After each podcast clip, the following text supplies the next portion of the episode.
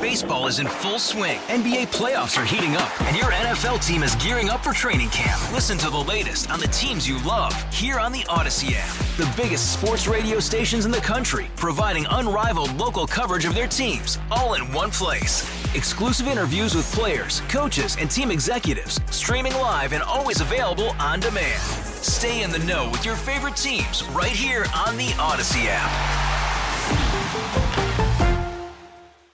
So I'm sure that when I ask you this question, the answer will be obvious. Is the National Transportation Museum the best open air museum in the country? Well, I'm a little biased, but I'd say yes. See? Okay, and let me ask you let me ask you this question, uh, Dr. Ross, because I know that I was not alone in this, but how many people in Missouri do you think don't realize that this is the National Museum of Transportation and not the Missouri Museum of Like the Transportation. local Museum of Transportation. Yeah, or a Museum of Transportation. But this is the National Museum of Transportation. I didn't know that until way too late. Well, we uh, have been in existence. Matter of fact, this year is our 80th year that we started back in 1944. Uh, Dr. Roberts and some of the colleagues started the museum up, and it got along until the late 70s when they were sort of finding it a little difficult to finance everything, and uh, we were kind enough, and the county was kind enough to take us in. And when that happened, they dropped the national name out of it because we were titled national before that. The uh, St. Louis County came in and treated us with the Parks and Recreation Department, worked with them, and then in uh, 2017 we were fortunate enough that no one else picked up the name again. And so after the county left and we separated, uh, we're now a 501c3 standalone not-for-profit organization.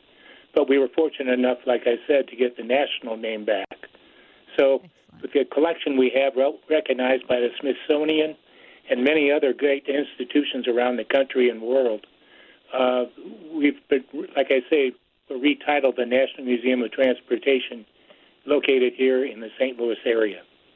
So there's no other museum that could come in and try to steal that title, can they? Like this is this is established, right?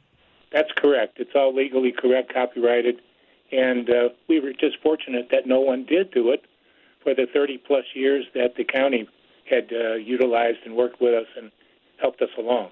That's amazing. You you mentioned the Smithsonian, which says, uh, "quote This museum has the largest and best collection of transportation Yeah. vehicles in the country." Um, I, I, have, I haven't been in many many years. Yeah. I went when I was a kid. What what am I missing out on right now? Well, we've got just as a matter of fact, uh, we've got a very great collection of locomotives from before the Civil War up until current day diesels and so forth. We just took delivery of an F-18, the first F-18 that Mc, McDonald uh, and Boeing produced back in '95, and that's going to be on display along with we have a C-47 DC-3 that was used during D-Day in World War II. So we have a great variety and collection of uh, you know artifacts, whether it's vehicles and large size scale, or uh, we have a research uh, survey center that we can utilize for drawings from the American Car and Foundry back in the early 19th century or 18th century, uh, and then also most recently they were located off of North Broadway on Hall Street up in that region, and uh, they turned all the documents over to us. We just have a, a terrific collection of uh, artifacts, magazines, journals, programs, uh, airplane schedules, everything else. So it's a wide variety and a great collection of automobiles. We got the only other operating turbine car that uh, can drive, and uh, we have Bobby Darin's dream car. So, so it's a big white. We're kind of like Bob Costas told his friends in our video. Also, we're kind of like a hidden gem in the St. Louis metro area. But we have people from all over the country and the world come in and visit us. So we're going to be doing Triton more, particularly celebrating our 80th year in existence. And I think this might be the single best museum for young kids because I mean you have different art museums, science museums. There are, there are great museums all around, but this one I think perhaps at the youngest ages because I remember my brother little brother was two, three, four years old.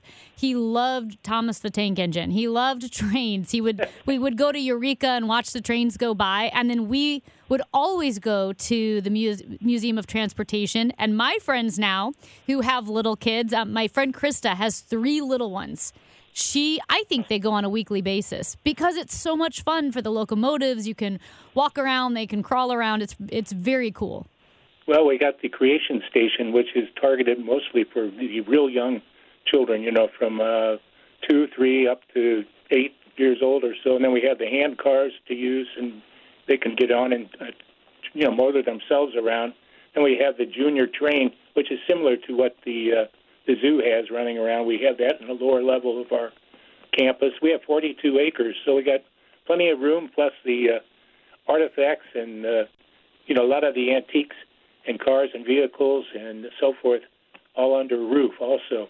But we're thankful because they put us up with the Jamestown settlement in Williamsburg, Conner Prairie and Fishers, Indiana, um, Warrensburg, Colonial Williamsburg, rather not Warrensburg, uh, friends out in Warrenton would get after me. but Colonial Williamsburg. Uh, so they put us up there with the ranks, and there's a voting now with USA Today.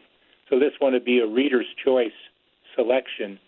And uh, we're encouraging people they can either go to USA Today, uh, and they will show you, uh, just scroll down if people would like to, and we would hope they would vote for us. And then there's also uh, a selection when you go to just the USA Today website. They'll have it. You can again, like I say, scroll down and pick our particular selection to vote for National Museum of Transportation.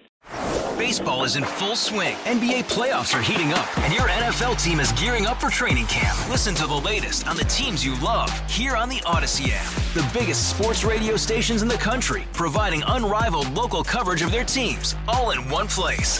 Exclusive interviews with players, coaches, and team executives, streaming live and always available on demand. Stay in the know with your favorite teams right here on the Audacy app.